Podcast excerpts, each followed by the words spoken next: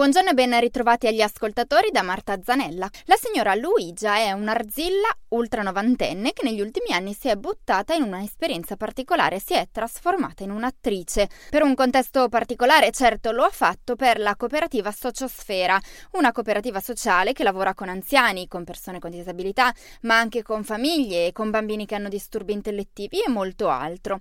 Alessandra Giovannetti, direttrice della comunicazione della cooperativa, ci racconta questa storia sicuramente particolare. La signora Luigia era una signora dei laboratori, ha fatto anche il laboratorio di teatro, quindi era già un'attrice dentro di lei, ma è una signora estremamente disponibile, socievole, appunto che ama anche, che non si vergogna e quindi che ha messo in atto dapprima la disponibilità a fare laboratori di socializzazione, poi anche quello teatrale, poi ha registrato uno spot radiofonico, quindi ha dato la sua voce a uno spot radiofonico che era stato realizzato per la cooperativa Bethlehem e poi quando è nata Sociosfera è diventata la protagonista invece dello spot video. Quindi ormai ha all'attivo varie esperienze. Vediamo allora per cosa si è prestata come attrice la signora Luigia. Si tratta dello spot Arrivo a 100 e ci arrivo bene, che sensibilizza al tema da una parte della solitudine degli anziani, dall'altra del benessere che possono portare dei servizi di sostegno anche a casa propria. E Arrivo a 100 e ci arrivo bene è una campagna donata, sostenuta da dalla Lega Calcio B, dalla Serie B, eh, che ci ha permesso la realizzazione di uno spot, il cui senso era quello di raccogliere sostegno sia materiale che, come dire,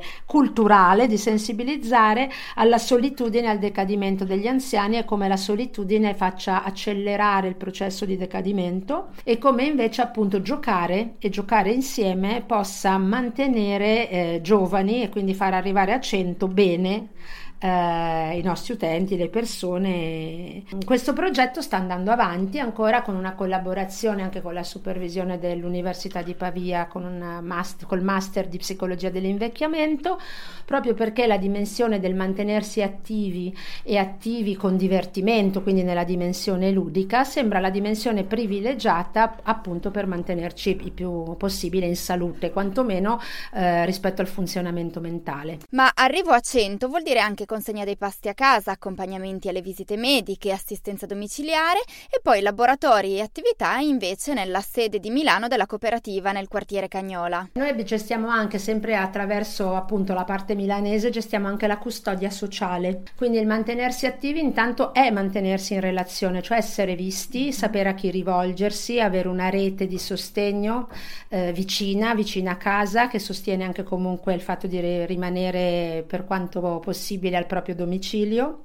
anche se non si può uscire più come prima, anche se non si possono raggiungere più i propri cari come prima. Abbiamo dei laboratori eh, in cui invece gli anziani che riescono a uscire ci raggiungono in sede, mm-hmm. si conoscono, fanno dei gruppi e eh, nella relazione tra loro, tra pari e nella relazione invece con gli animatori, eh, imparano a tenere altre relazioni, per esempio quelle familiari, perché eh, uno dei laboratori eh, più, con più, di più successo, su cui anche puntiamo ancora molto con altri sviluppi, è quello dell'informatica di socializzazione, quindi l'uso di Skype per sentire il nipote che magari sta facendo